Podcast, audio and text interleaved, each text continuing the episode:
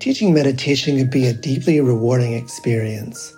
Help others improve their mental and emotional well-being, reduce stress, improve focus, increase self-awareness and self-regulation, all while deepening your own practice and understanding. Join acclaimed author, Buddhist teacher, and Emmy Award-winning musician David Nicktern on Tuesday, May twenty-eighth at six p.m. Eastern Time for a free online discussion on teaching meditation in Dharma Moon's renowned mindfulness meditation teacher training program. Get certified by Dharma Moon to teach meditation, lead group practice sessions, and work with individual students. Visit dharmamoon.com slash be here now for more info and to reserve your spot for the free online event with David Nicktern on May twenty-eighth. I'm Rachel, the creative director for Ram Dass's Love Serve Remember Foundation, and I'd like to welcome you to our Inner Academy, a virtual Dharma hall where our family of wisdom teachers will help you navigate your daily life by bringing ancient wisdom into a modern context. With over two hundred hours of audio and video teachings, meditations, and practices from teachers like Ram Dass, Krishna Dass, Sharon Salzberg, Jack Kornfield, Roshi Joan Halifax, Joseph Goldstein, and many more, the Inner Academy is your core resource for finding balance, presence, and navigating the ups and downs of your daily life. The Inner Academy has guidance for every step of your journey. Choose from an annual or monthly membership and gain access to past and future courses, retreat replays, virtual community, and much more. If you've been familiar with Love Serve Remember Foundation for a while, you'll know that most of our offerings are given freely or on a sliding scale basis. So when you subscribe to the Inner Academy, you're paying it forward and bolstering our ability to continue creating accessible offerings for all in the future, as Ram Dass wished for us to do. Be here now and start your journey with Ram Dass's Inner Academy today. For more, visit ramdass.org forward slash Inner Academy.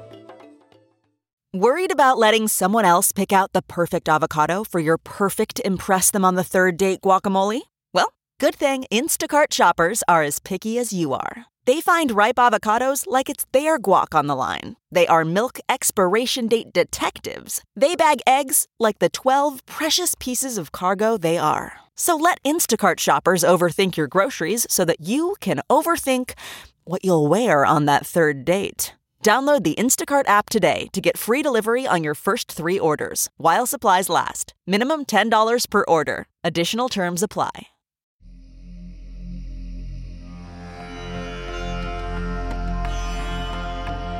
Welcome to the Metta Hour Podcast with Sharon Salzberg, where Buddhist wisdom meets everyday life. This podcast is brought to you by the Be Here Now Network. If you're interested in supporting this podcast, visit www.beherenownetwork.com slash Sharon. Enjoy listening.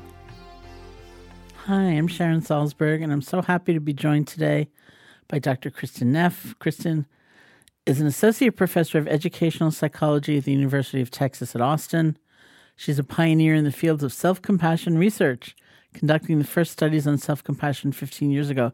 And I believe she actually popularized the term, so we'll have to ask about that. She's the author of Self-Compassion, The Proven Power of Being Kind to Yourself. And she's also co-developed and empirically supported eight-week training program with Doctor Chris Germer that is taught worldwide, Mindful Self-Compassion. Her latest book, The Mindful Self-Compassion Workbook, is the result of this training and was published in August of twenty eighteen. Welcome, Kristen. Oh, thank you, Sharon. So, thank you so much for having me. It's such a delight. Now, I'm trying to remember when we met and where we met. Well, I sat with you at a retreat. You, I'm sure you don't remember the first time I met you. I sat with you at a big retreat at I M S a, a few times, and then I think we met a few years later. I can't remember where that was, though. It's true. Yeah, sometimes. So what brought you to uh, meditation to begin with? Well, I think probably the same thing that brings a lot of people. I was just under a lot of stress. It was my um, I was finishing up my PhD at uh, U C Berkeley, and I had heard meditation was good for stress, um, so I started learning to meditate. And uh, lucky for me, actually, the first group I went to was the Thich Nhat Hanh Sangha. And Thich Nhat Hanh talks a lot about self-compassion, maybe even more than a lot of other um, Buddhist teachers. And so the woman leading the course talked about the importance of self-compassion and, you know, supporting yourself when times are difficult, which they were for me. Mm-hmm. And, yeah, so I, I tried it out, and it worked. I couldn't believe it. It worked. And then, yeah, then I when I got... Um, to the University of Texas at Austin, I thought I wanted to research it and kind of went from there. So Ty uh, used the phrase self-compassion. Well, yeah, he, it wasn't him, but it was it was his main center in the United States. And mm-hmm. yet, the woman leading um, his group, well, I'm trying to think. She may not have used the word self-compassion. Mm-hmm. She used compassion for yourself. Mm-hmm. And it is true that, in, in really, even in Buddhist circles, it's usually talked about as compassion for yourself. Mm-hmm. And I think um, I may have, I think you're right, I may have yeah. popularized the term self-compassion because um, after I finished at U C Berkeley, I, I did two years of postdoctoral study with one of the country's leading self-esteem researchers. And I really wanted to contrast self-esteem to self-compassion mm-hmm. and try to argue to the field of psychology that this is a much better way to go in terms of feeling, um, you know, okay about yourself. And I think that's probably the primary reason I did it. A lot of Buddhists actually don't like the term because it's got the S word in it. Self? Yeah. But, you know, it basically is, it's just compassion turned inward. I don't really see it as separate from compassion for others. It's just including yourself. Uh-huh. Well, I love that distinction between self-esteem and self-compassion. I actually quote you all the time, so while I have you, I might as well have you quote yourself and talk about the distinction rather than my try. Right, yeah. Well, so self-esteem is basically based on judgment and evaluation, you know, a positive one. So if you judge that you're a good, worthy person, that you're special and above average, that you tend to have high self-esteem. And if you don't make that positive judgment, you have low self-esteem. And, you know, the, the real benefit of self-compassion over self-esteem is that it's not a judgment at all. In fact, you might see yourself clearly and say, wow, I really messed up. That was not very good at all. But still have that compassionate response like you'd show to a friend, like, hey, you're doing the best you can. You know, you're only human. You are still worthy of care and kindness just because you're a sentient being, right? And so the sense of self-worth, we know through research, is much more stable when it comes from self-compassion. I mean, self-esteem in many ways is a fair weather friend, isn't it? Mm-hmm. Like, there for you when you succeed. But when you fail and you really need it, it deserts you. Yeah. Um, but that's precisely where self-compassion steps in. And that's why, I mean, and both are linked at mental well-being. It's just that um, it, self-compassion is a more stable source of self-worth. At least that's what I find in my research. Well, you know, in all the teaching that I've done on loving kindness and compassion, um, I feel like I've met uh, certain controversies over and over again. So I want to ask you about how that strikes you in, in terms of your work. So um, okay. One is the very term compassion I found is often thought of in Western culture as a kind of secondary virtue. You know, like if I can't be brave and I can't be wonderful, I can't be fantastic, then maybe I can be kind, you know, it's all right. But there's a certain uh, association often with compassion and weakness that, that I find.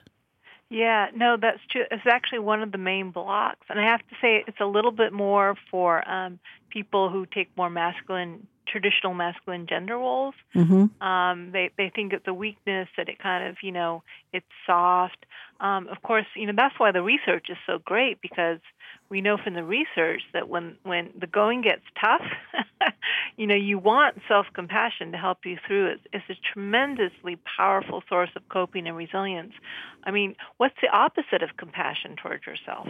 Basically, judging yourself, putting yourself down, feeling isolated, you know, being lost in your storyline of how terrible things are.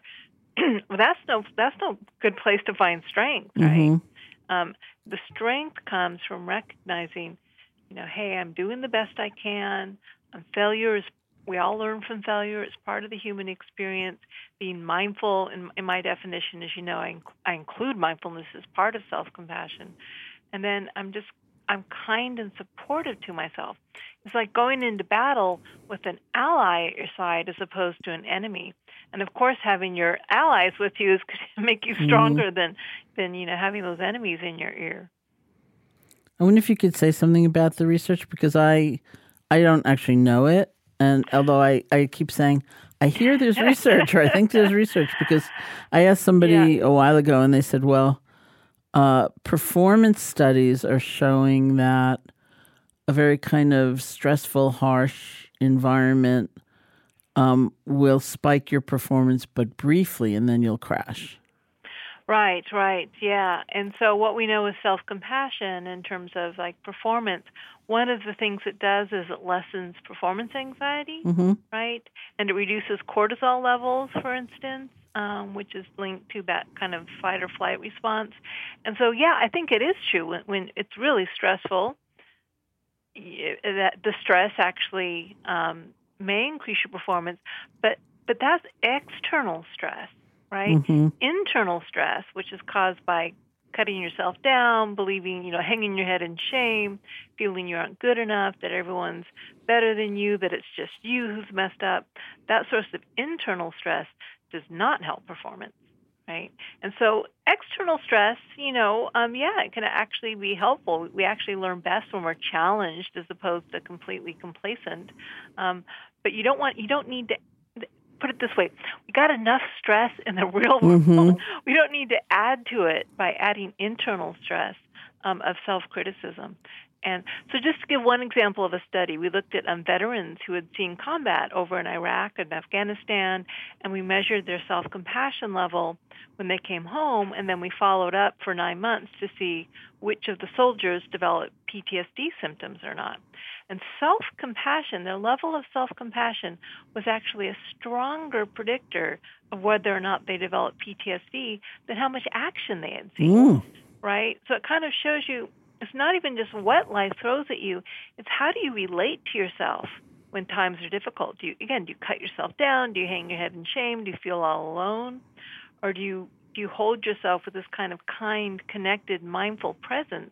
And when you do that, you're going to be much more able to cope with the difficulties.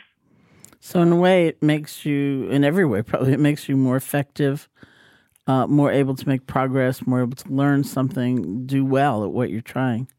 Right, yeah. I mean, so so the research, you know, doesn't show, for instance, that um, students with more self-compassion get better grades. Mm-hmm. Because actually, you know, self-criticism, it kind of works mm-hmm. to some, some degree. Some people get very far mm-hmm. with their harsh self-critic.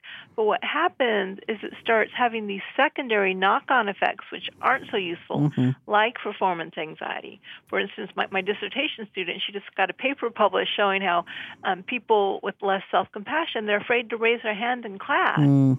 Because they're, you know, afraid of looking dumb to the teacher, which means they don't get the knowledge they learn, right? And um, they, they know in sports, for instance, it can create performance anxiety, which can get in your way. So, and and then the big thing, of course, eventually is burnout.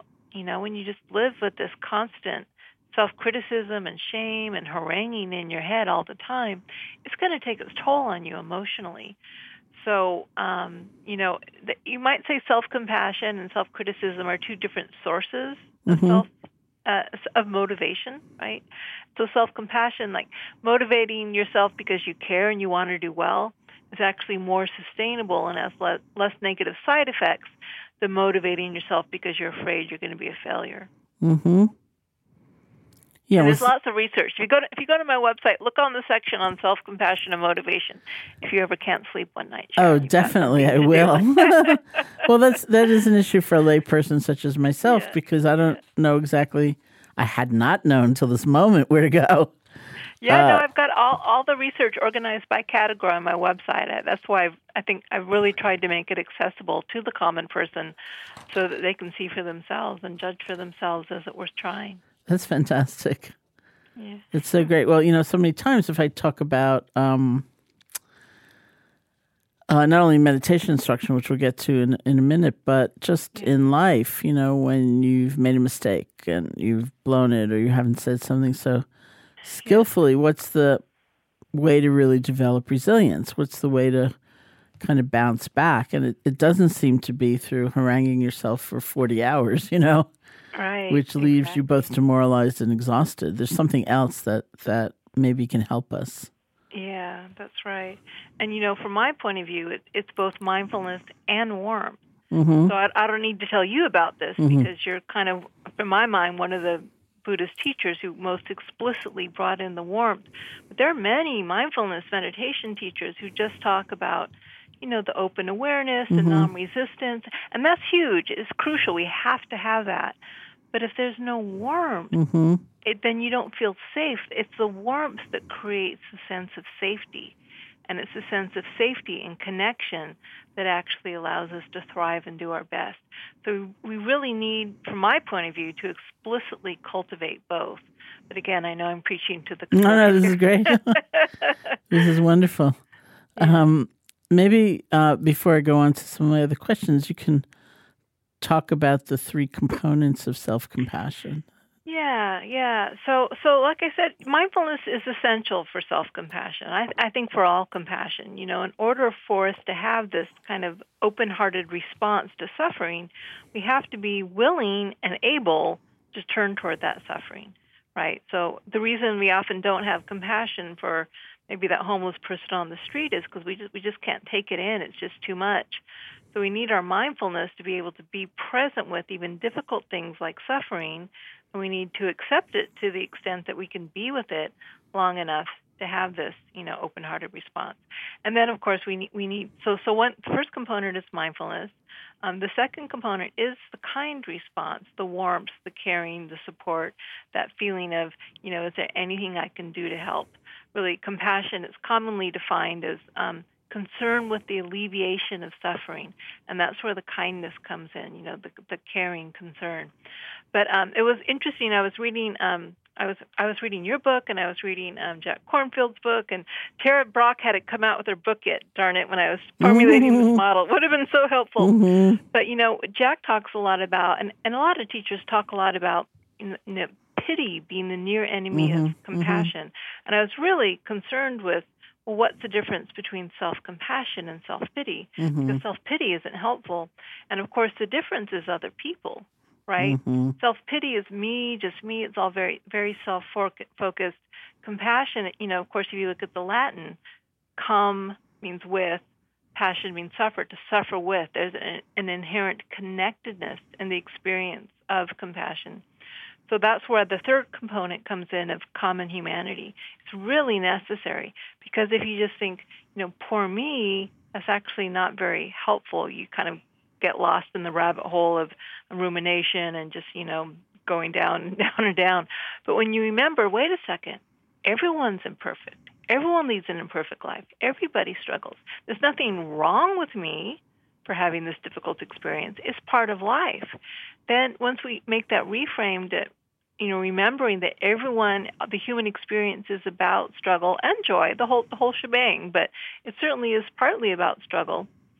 Then when we reframe it that way, it gives us a sense of a strength and that feeling that we aren't alone, and it allows us to feel more connected with our brothers and sisters, which is another source of strength. Mm-hmm. And I think that kind of connection figures throughout one's life and one's efforts to be free. I, I remember when I was maybe at a real low point um, in my practice, really, because it was just bringing up stuff from my life. And um, I was doing this intensive retreat. I wrote, I wrote about this in my book, Faith.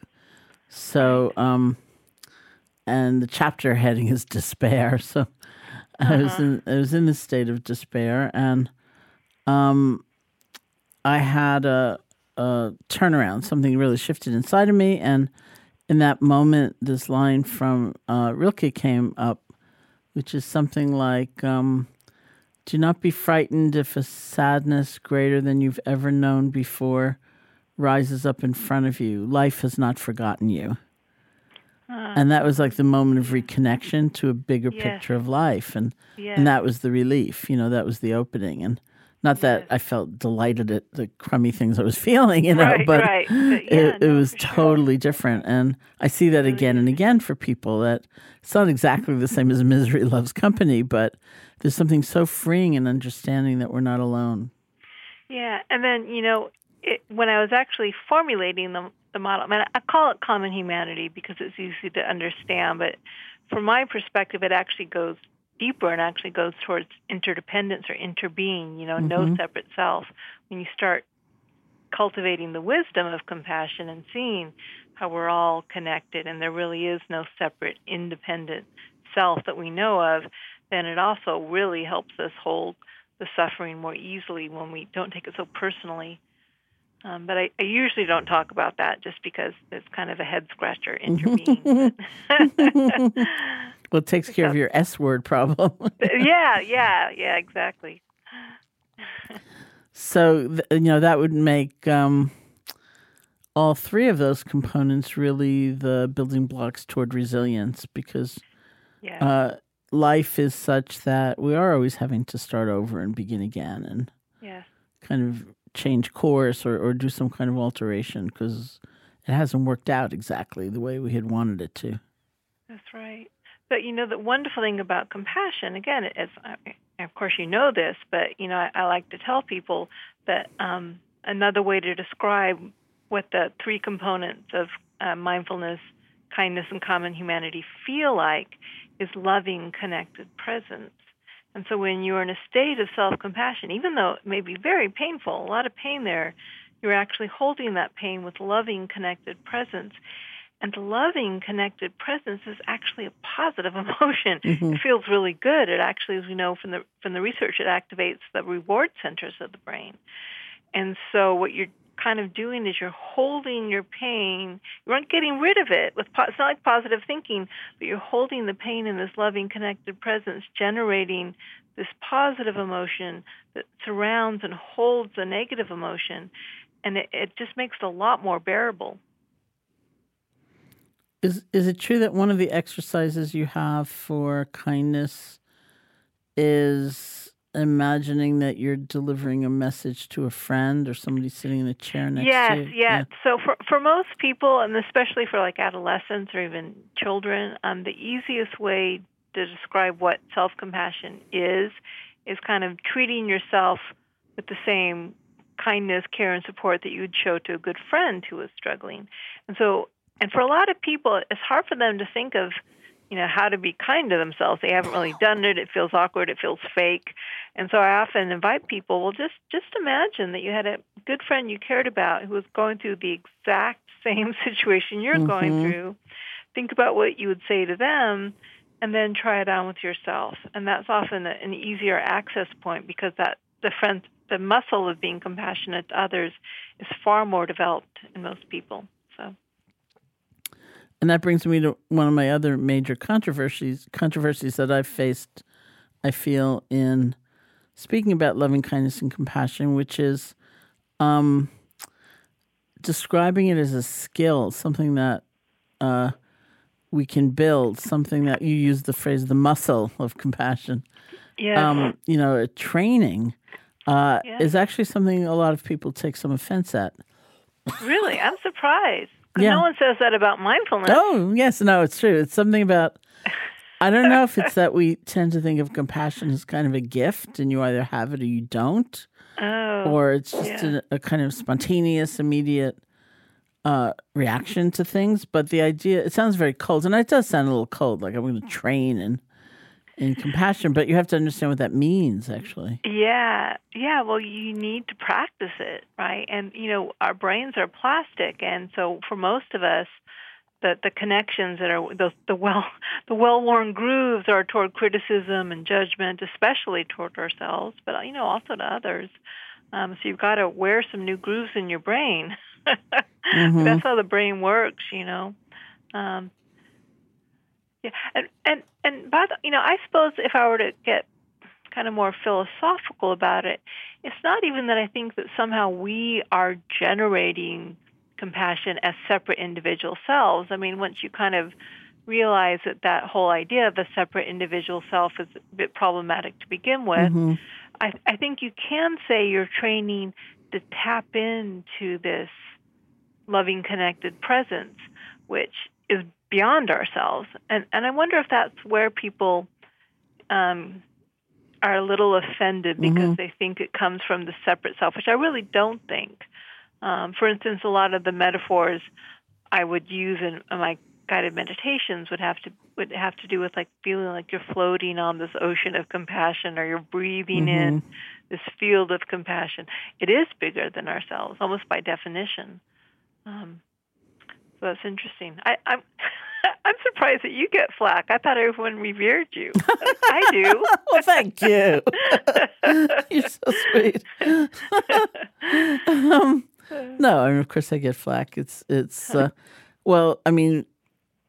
And when I teach meditation practice, even if it's working with the feeling of the breath and trying mm-hmm. to stabilize attention, I, uh, as you know, I emphasize the moment where we've already blown it. You know, we've gotten distracted, we've gotten lost, or we've fallen asleep. Um, yeah. So I really describe it as a practice of recovery. It's the letting go and the coming back that's most important. Yeah. And it's like the secret ingredient in that is self-compassion, because yes. I don't think you can actually do it. We're so trained toward... you know, judgment and harshness, that you have to be deepening self-compassion in order to even do the exercise. Right, yeah. You know, and, and yeah. as soon as I, uh, you know, either bring up the term or say, you know, this translates into life when we've made a mistake or we've we've kind of mm-hmm. blown it, being able to begin again. Somebody will say, well, that's just laziness, you know. That's like saying, oh, I'll I'll make a mistake, I'll forgive myself. Doesn't matter if I make another one in ten seconds, I'll just forgive myself again. Right, yeah. But yeah. no one says but it to you, huh? no, no, I, I get a lot of that. Okay. No, I mean, but but I'm not but I'm not Sharon Salzberg. No, I get a lot of flack for all sorts of things. But um, no, because again, that that's that miscon that's a misunderstanding about what compassion is. You know, when, when you care about yourself, you want to get it right, mm-hmm. but it, if you, if you make a mistake, it doesn't mean that somehow you are unacceptable. So um, just like a parent, a parent, you know, when when they're a parent's teaching their child to walk and the child falls down, saying "stupid kid," mm. it's not going to help very mm-hmm. much, is it? Mm-hmm. You know, and the but, but the parent wants the child to walk. The parent wants the child to learn, and they're going to help out of a place of care. It's not laziness, it's acceptance. Um, so, of course, like anything, it can be misused. Mindful, anything can be mm-hmm, misused. Mm-hmm. Mindfulness, um, meditation practice, it can all be misused if our intention isn't pure. Mm-hmm. And that's why, it, again, it's, I'm preaching to the converted, but you always have to check in with your intention. You know, mm-hmm. what do you? What's your true intention? And if your true intention is to help yourself and to be kind to yourself and to alleviate suffering, you aren't just going to like be lazy and let yourself off the hook, because that's not going to make you happy in the long run. Um, but you don't have to you don't have to beat yourself up when you when you fall down. You can do it with constructive criticism, you know, encouragement, support.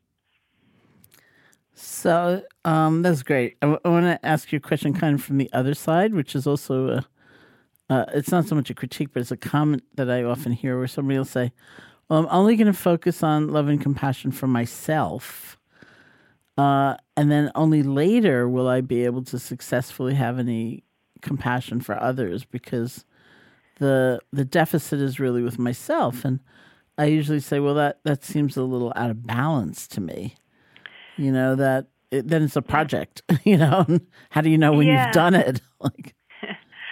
Well, I mean, one thing, it may interest you just empirically. I mean, I know a lot of people say you have to have compassion mm-hmm. for yourself before you can have compassion for others.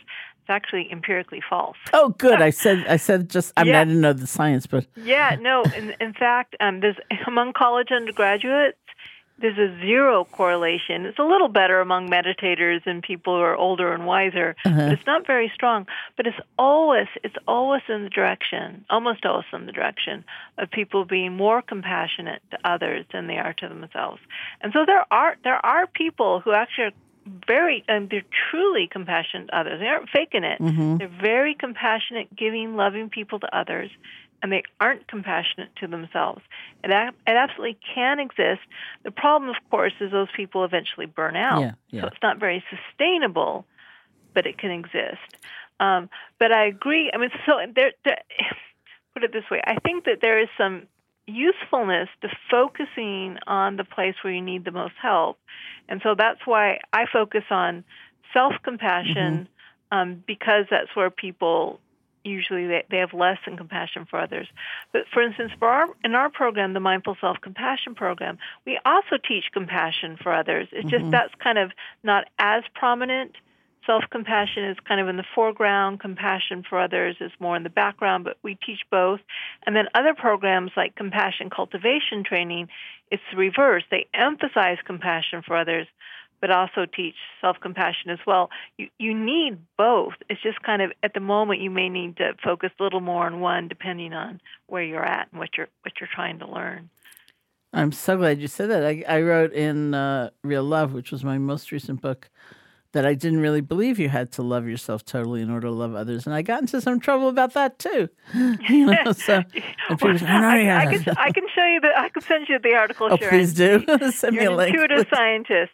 Well, but cause you know, because you, you, you know, a lot of people have that exact pattern. They're very loving and kind, and it's true love and kindness, and they don't extend it to themselves. And, and that's the missing bit. And so I think, um, I do think though that, ultimately, if your goal is, you know, awakening from this illusion of separate self, you can't do that if you treat yourself and others so radically different, mm-hmm. differently. I mean, it's it's a block. It, it can it can be done, but it's hard to sustain. And I think it will block eventually waking up to the truth, because the reality is all sentient beings are worthy of compassion, including mm-hmm. ourselves. Mm-hmm. And to treat yourself like somehow you don't deserve it, but others do, that's um. You know, that's not really, it's just, I don't, from my point of view, it's not true. It's not wise. Well, I, I mean, I totally agree. And I would also explain it in terms of sustainability, because, first yeah. of all, there's the issue of motivation or intention, as you, you brought up. I think if we, you know, endlessly give and give and give and can't receive, or, uh, yeah. you know, what happens is that our motivation and generosity gets sort of distorted, and, and we're giving because we don't feel maybe we deserve to have anything, or we yeah, feel obliged. Yeah. It's not actually like a freely given gift. And there needs yeah. to be a different mix happening inside, yeah. you know, which has to do with some regard for ourselves. Yeah. Do, do you want me to t- tell you another trick oh, yes, you pull out in your do. lectures? Okay, because a lot of people... Um, Really, a lot of women especially yes. feel it's selfish to have self-compassion, mm-hmm. because they've been so socialized to sacrifice. But you you probably know about mirror neurons, I assume, mm-hmm. um, right? And so if you think about it, if you're just giving toward others, maybe you're with a patient or your child or your elderly parent, and you're feeling absolutely self-critical and you aren't good enough and you're feeling frustrated, but you're being really kind to the other person.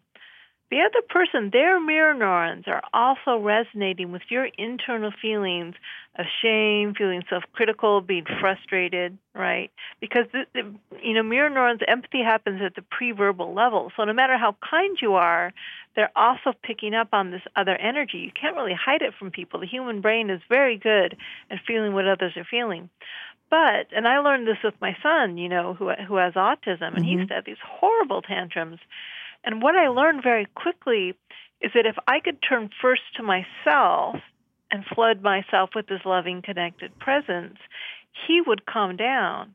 You know, so in other words, the people, when you when you are full of loving, connected presence, other people, their mirror neurons are resonating with you, mm. and they're actually getting a secondary benefit as opposed to you being full of shame and self-criticism.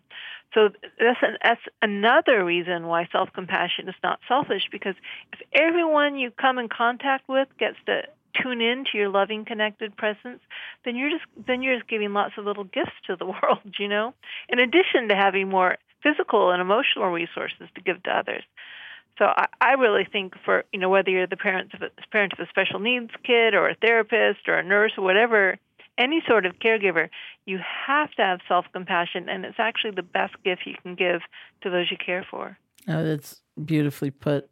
You know, I, I don't know how you feel about the distinction that's sometimes made between empathy and compassion. I think it's important. Okay, yeah. Good. Because so, uh, I'm about to quote it. Um, good.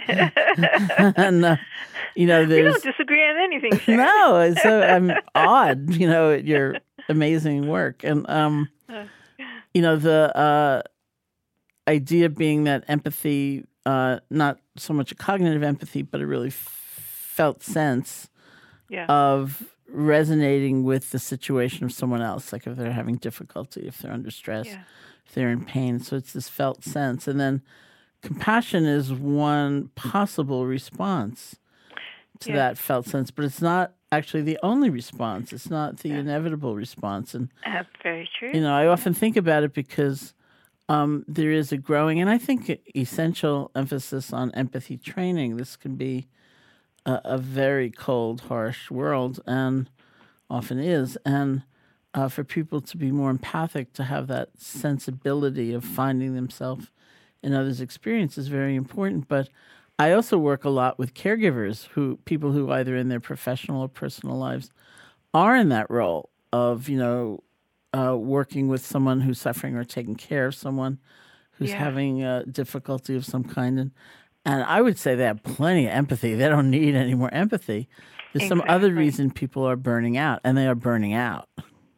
Yeah. Well, yeah, you have to be able to hold it. You have to be able to hold empathetic resonance. And so we teach people in our program, sometimes you actually need to turn away in the mm-hmm, moment temporarily mm-hmm. from the other, other person's pain and focus on, this is so hard for me right now. I feel overwhelmed. I can't, you know, don't know what to do. I'm confused, you know.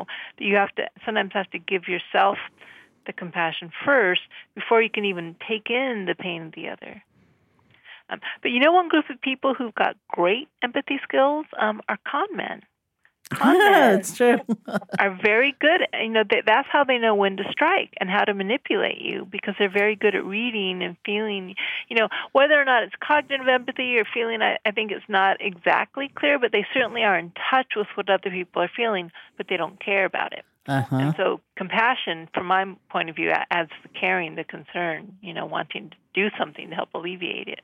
Oh, that's great. I never I never went that far. I use, usually say, you know, like, you might have the empathy and uh, be exhausted, you know, just feel right. I don't have any wherewithal within me to give, or you might have the empathy and feel frightened by what you're seeing and feel incapable. And you might have the empathy. This came from, uh, actually I had a conversation with a therapist not so long ago uh, who told me he found himself uh blaming all of his clients. Like, they would be saying something and he'd be thinking, I told you six months ago, you know. Like, right, yeah, you know, yeah. Uh, or we, yeah. you know, we might have the empathy, genuinely so, and then fall into that sort of uh, over-heroic, I'm going to save you, I'm going to be the one. And, um, yeah. you know, there needs to yeah. be a very different balance for it to genuinely be compassion. Yeah. That, and that definitely includes compassion for ourselves. Yeah. Yeah.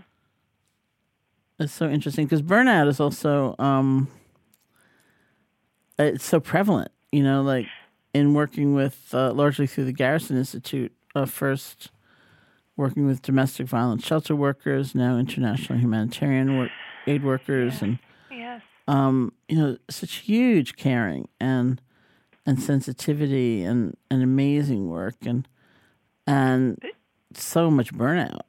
Yeah, yeah. You, so I'm actually I'm working on now trying to develop a brief um, version of our eight-week Mindful Self-Compassion program that's just six one-hour sessions um, for healthcare workers and mm. doctors who work in a children's hospital. Mm-hmm. Because, you know, when you're dealing with sick children and children with cancer and all that stuff, or any anyone in the medical profession these days, we're losing doctors so fast. Partly, there's a lot there's a lot of structural reasons, mm-hmm. but, um, you know, partly just because people can't handle the pain they face every day. And so uh, we're, we're still collecting our data, but it, it seems to be going well. Um, but, yeah, I absolutely. I absolutely feel that self-compassion has to be taught to anyone in the caregiving profession, um, just to be able to survive, you know. So do you find that people, um, this is a gender thing maybe as well, mm-hmm. um, like when I was first teaching loving kindness practice and compassion practice in this country, and uh, I think I was the first Westerner, certainly within the you know the tradition of meditation that I was representing, and uh, I got a lot of criticism about that too. This was long ago. That's crazy. You know, uh, and looking back, you know, oh, that's just a sentimental practice. You're not getting any wisdom that way. It's just like a feel-good thing. And then I realized, oh, they were kind of saying that's like a girly practice, you know? Yeah, yeah, yeah. I, I remember the first New York Times article that came out about my work. One of the comments was, oh, great, just what we need, a nation of sissies. Ooh. I was like, yeah, I know. I was so shocked, but yeah, that, that's the sentiment. Um, yeah, you know, so it's it's interesting, Sharon. I'll, I'll tell you a little bit about where my work is going now. Mm-hmm. I'm kind of the new edge of my practice.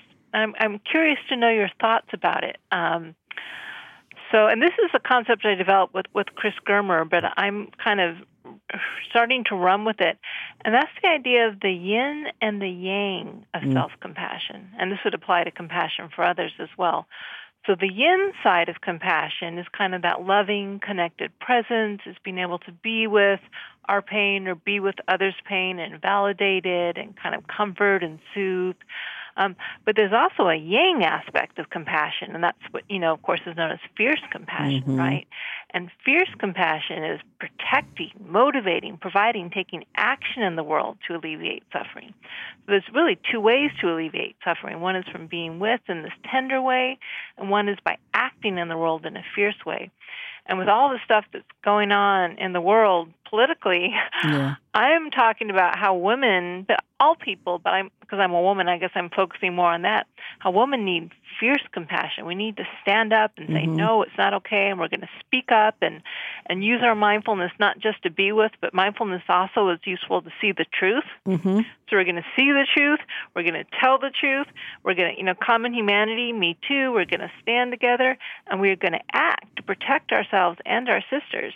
And, and as you know, I mean, there's a long tradition um, looking at fierce compassion in Buddhist writings, although I don't know, I, I actually just wrote a, a blog piece on this in, in direct response to the Supreme Court um, mm-hmm. confirmation hearings, the whole Me Too movement, because I think I think women really have to, again, explicitly cultivate fierce compassion, yang compassion, mm-hmm. and not just yang compassion. What do you think about that? I think, where's the blog, by the way? Where's it published? It's on my website. On website. If, you okay. go to the, if you go to the top, and um, yeah, I think I think it's called Why Women Need Fierce Compassion. You can click on it. And I think um, uh, uh, Greater Good's going to sound out a slightly longer piece I wrote. But that's fantastic. I think it's it's great. It reminds me, I think it's very true, and I think it reminds me of um, something I tried to say, although... Uh, I don't know how well I said it in my last book, Real Love, because I was trying to talk about balance, and I, I wasn't so, I mean, the stories I told were gender specific, um, uh, although these days it's very hard because of this gender fluidity, and there's yeah, no, you know, many sure. things, yeah. but um, uh, I was trying to talk about um, ways we grow in freedom to really love most authentically. And that's going to look different for different people, and it's going to look different at different times. So I was yeah. struck by that because I have a, a male friend who told me, and this was one of the originations of the book, he told me that he felt for him to, you know, truly love, um, he, he more or less had to get off the seat of privilege mm-hmm. and listen to his wife so that her desires were were not, in a way, almost secondary, you know? It's like he yeah. wasn't guiding the course of their decisions about vacations or where they're going to live or whatever. And she might want something that didn't thrill him, but um, it's what she wanted, you know? Mm-hmm. And and mm-hmm. he said that uh, he he had come to realize that that is what he needed to do. And every time he told me the story, because we're friends, this person... Um, I'd say, well, you know, there are plenty of people who, like, for whom expressing what they want is the way, you know? It's not. Yeah. It's not giving up. It's not It's not that kind of surrender. And then I told the story of a friend of mine um, who many, many, many years ago got a cancer diagnosis and, and pretty dim prognosis, which she outlived by, like, forty years, honestly. And, wow. But she told me that when she was first diagnosed, she looked at everything in her life, like absolutely everything. And uh, she said, I was the kind of person who would be riding in the car with my husband and I'd be boiling hot. And the most I could bring myself to say was, are you warm, dear? And she said, that changed. Yeah. You know? Yeah. So yeah. I thought, oh, you know, here they are juxtaposed, like freedom for her meant saying what she needed, saying what she wanted, not just being, you know, this people pleaser and uh, right. this accessory to her husband's desires. And yes. and look at that. So there's a kind of balance that, and historically, of course, culturally, there's been a tremendous imbalance in terms of gender disparity. And so here we are, you know? Yeah. And that's why I like the yin and yang. It was actually Tammy Simon who suggested mm-hmm. to us that we use that framework. Because as you say, there's gender fluidity. And, you know, mm-hmm. you might say traditional male roles are more yang, right. traditional right. females are more yin. But this is a dialectic that's within all people. Mm-hmm. And, um, and, you know, it doesn't matter what your gender orientation is. You know, these are we both, we need both energies in balance within us. And I think for many, many people, and I think, and certainly in our society, they aren't in balance. So it really is about trying to bring these two energies in balance and make sure that both are developed. Now, of course, what I'm finding, I don't know if you have any tips for me, but I'm finding it's difficult to mm-hmm. balance the yang with the yin. When I'm yang, you know, mm-hmm. I'm feeling like I'm feeling the energy through my spine. I'm feeling like that fierce mama bear energy. Mm-hmm. And sometimes fierce mama bear is a little too fierce, you yeah, know? Yeah. I recognize that as an issue and, you know, wanting, I need also, I check in and say, well, okay, what, what's the inside of me say about this? But it, it's difficult because they feel so different. Yeah, well, they do. And I, you know, I, I teach, sometimes I, I've taught workshops with Robert Thurman on fierce compassion. Uh-huh. And, you know, we'll talk about compassion and all these things and, and sort of the gentle self side. And then Bob will say, but then for women, you know, you've been yeah. held back for too long, you know. Yeah, um, yeah. But I, I'm also so used to, in my thinking, um, making a distinction, an internal distinction between what's motivating me and what I'm, uh, how I'm expressing something in the moment, you know. So, mm-hmm. um, and I do try to have a motivation and, and keep cultivating a motivation of of working toward the good, you know, and right. trying yeah. to help. And if I feel like I am simply trying to destroy something, not change their actions or protect someone or mm-hmm. protect myself, but really destroy them, then I might say take a breath, you know. Yeah, yeah. Um, but if I if I have some sense of trust in that motivation, then I think the we've unfairly circumscribed our options for action, you know, like, yeah. uh, but we know, everybody knows these days, you know, that if you have a friend, say, who's drinking a lot, um, you can't perhaps endlessly give them money, you know? Yeah. There may yeah. come a time when you need to say, well, you know what? I love you and I don't want to be complicit in your action. Right. You know, yeah. or... And it's it's agony so many times because the love is there, and um, in those cases, or uh, and yet, you know, and yet, so uh, yeah. we have to have a range of action really available to us, and not feel well. I've I've only got to smile and say yes. Yes, and I, I kind of think what's happening with women on a more global level is like I talk about it as the collective arising of the female yang. Yeah, yeah. You know, it's kind of happening. Yeah. Thank goodness. Um, yeah. Yeah. I mean, one of the things that's, you know, kind of most uh, poignant in this time is that, um, you know, all of a sudden people, friends or, uh, or you know, uh, professional acquaintances or something, uh, people are telling their stories. Oh, yeah. And, you know, so people are, are turning to me and say, well, I was, you know, like... And, uh, you know, and, and this happened to me when I was a child, and this is a woman who's over eighty, and, and you think, oh, really, you know. And there's been a lot. There's a lot of abuse. There's a lot of exploitation. There's a lot of injustice. And yeah, yeah, no, oh. for sure. And I, I do think that women are finally, you know, and not, not just women a lot. There's a lot of yeah. male allies, yeah. but it has to come from us if it's going to stop happening. You know, we have we can't wait for men to grow up. Like, not to put all men down. I mean, there are lots of lovely, wonderful men, but the men who, the type of men who do abuse, we can't just wait for them to grow up, right? We need to collectively say no and talk about it immediately and just change the whole way we deal with it. Um, but, you know, it's it's hard because, I mean, I, what I write about my blog is if you look at, like, the, um, you know, the testimony of Doctor Blasey Ford, mm-hmm. she had to be so soft, yeah. you know, and she and she she probably did, you know, in order to be heard. But, you know, if a woman, I'm I'm I'm a pretty yang woman. And it doesn't always go over so well, Doctor you know? Yeah. So, um, but yeah, it's like it's like we just have to not care. Yeah. Really. Well, you know, there's also, I'm, I don't know if it's just me, but I seem to know a lot of men who've been abused.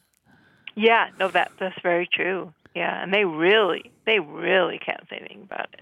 Mm-hmm. Yeah, absolutely. Absolutely. Yeah. You know, and, and perhaps this is a moment in time where Um, they can have a voice, you know, that's a very significant yes, addition yes. to the conversation as well. Yes, absolutely. Absolutely. Yeah. Well, I think yeah. it's it's really powerful.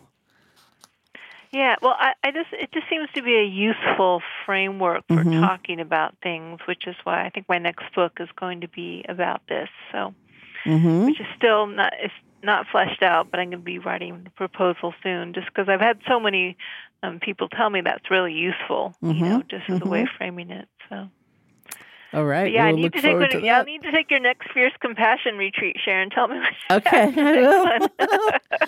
I will for sure. Uh, well, and I've, I've told you this before, but I mean, your work was so, I mean, th- my, this whole movement of my work wouldn't have been born without your work. I mean, really, it, it's, it was so hugely important. important and essential to development of my ideas and everything. So, just so eternally grateful to you for that. Oh, thank you. Mm. That's really beautiful. So would you like to lead us in a meditation, otherworld fierce and intense and ready to go forward and change the world? Yeah, well, I think actually, um, in, uh, instead of doing Fierce Compassion, because I haven't quite got my, uh, uh-huh. my yeah, yeah. quick, easy Fierce Compassion practice done yet, but I think maybe something else we were talking about, I can lead us in a little um, practice related to um, self-compassion and when you're car- caring for someone else who's mm-hmm. in pain. Yeah? That's great. Okay. All right, so um, if all your listeners, close your eyes. Let's just take a moment to let go of all that interesting intellectual stuff and come back to our bodies. All right, so just feeling your feet on the floor, and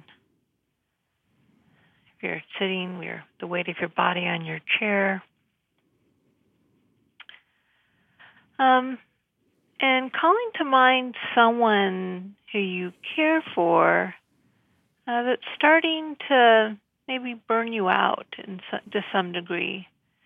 And this, if you're a professional, maybe it's a client you see, or maybe it's a family member, or just someone in your life who's really suffering, and you're you care for them, but you also feel that caring for them is starting to drain you.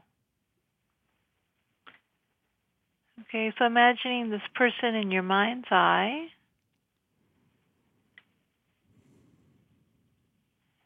And then also getting in touch with the feelings you have, the feelings of overwhelm or confusion or stress that come from caring for this other.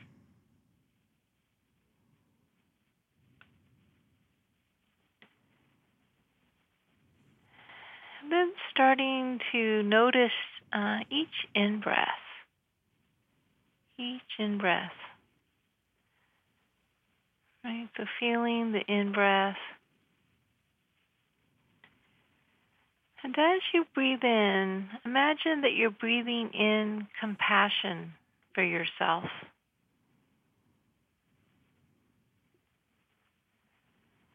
Compassion for the struggle of caring for this other, for the difficulties,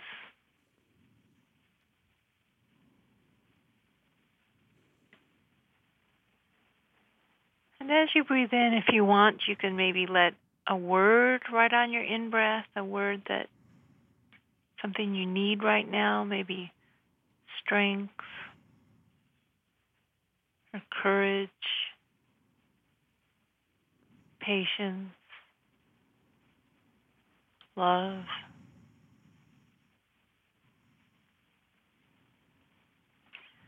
Really giving yourself permission to breathe in for yourself. It's hard to care for this person. Breathe in compassion for yourself.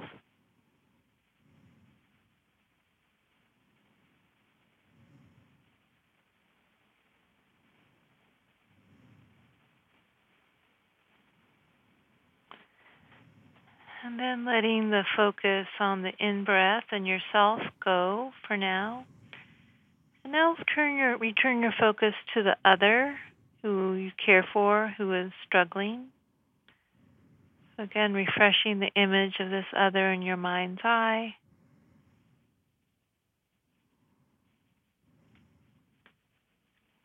And remembering what they're going through, the struggles they're going through.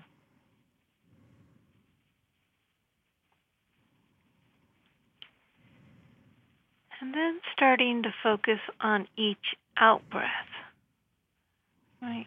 Feeling the out-breath.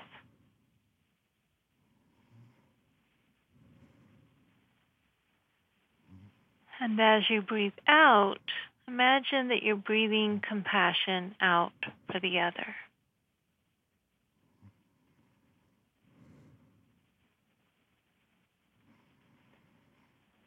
If you want, you can add in some sort of visual, like a glowing golden light, a healing light, or else you can add a word to the breath, something that the other person needs. Right? Again, maybe strength, love, acceptance, whatever you think they might need.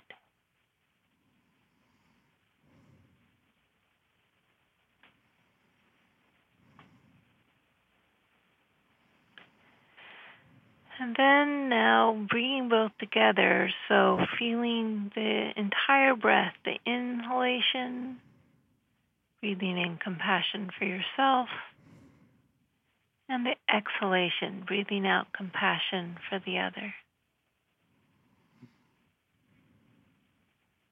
So in and out.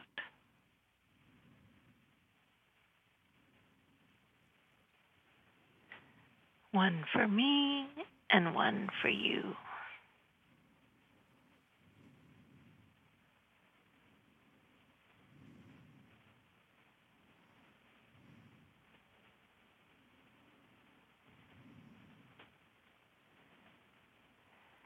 And if at any point you feel you need a little more focus on the in-breath, you're feeling a little overwhelmed, feel free to breathe in more for yourself. Maybe it's three for me and one for you.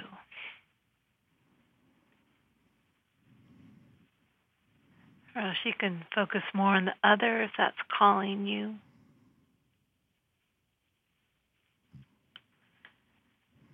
Or else just let it be an easy, even flow, compassion in, compassion out.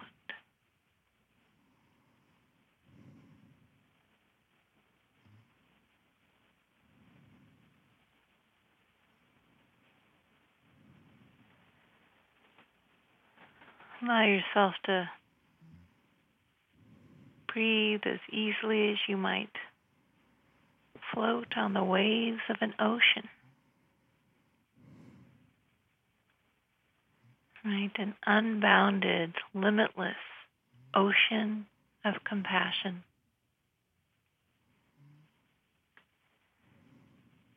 More than enough for me and more than enough for you.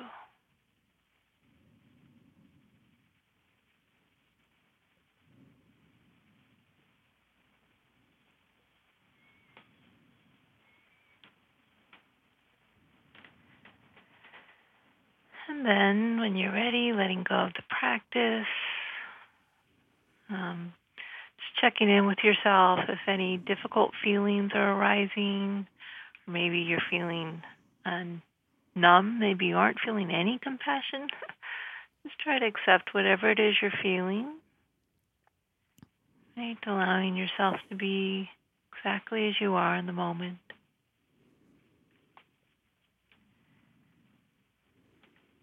Okay, and then you can open your eyes, listeners. um, yeah, thank you, you know, so I love much. That as mo- you're That's welcome. Great. I love that as more as a meditation to kind of learn the breathing in and out practice, mm-hmm. but it's actually designed to be used in the moment when you're with the person who's struggling, mm. like at the bedside or with your tantruming child or, you know, when you're working in the woman's shelter. Just remembering to breathe in for you, breathe out for the other. That's really great. Thank you. You're welcome. And thank you so, so much for taking the time to speak with me. I know you're on your way to give a talk. Yeah. Um, uh, so to learn more about Kristen's very inspiring work, you can visit her website at w w w dot self dash compassion dot org. And I encourage you to get a copy of the Mindful Self-Compassion Workbook, which is now everywhere that books are sold. Thank you so much. Oh, thank you so much, Sharon. It was a real honor for me to, to speak with oh, you, and well, lots of fun, you. too. It's great. I look forward to the yin and the yang of everything. Good. All right, go well. Thank you, you too. Bye-bye. Thank you for listening. For more information about Sharon's many offerings and her ongoing teaching schedule, please visit her website at sharon salzberg dot com.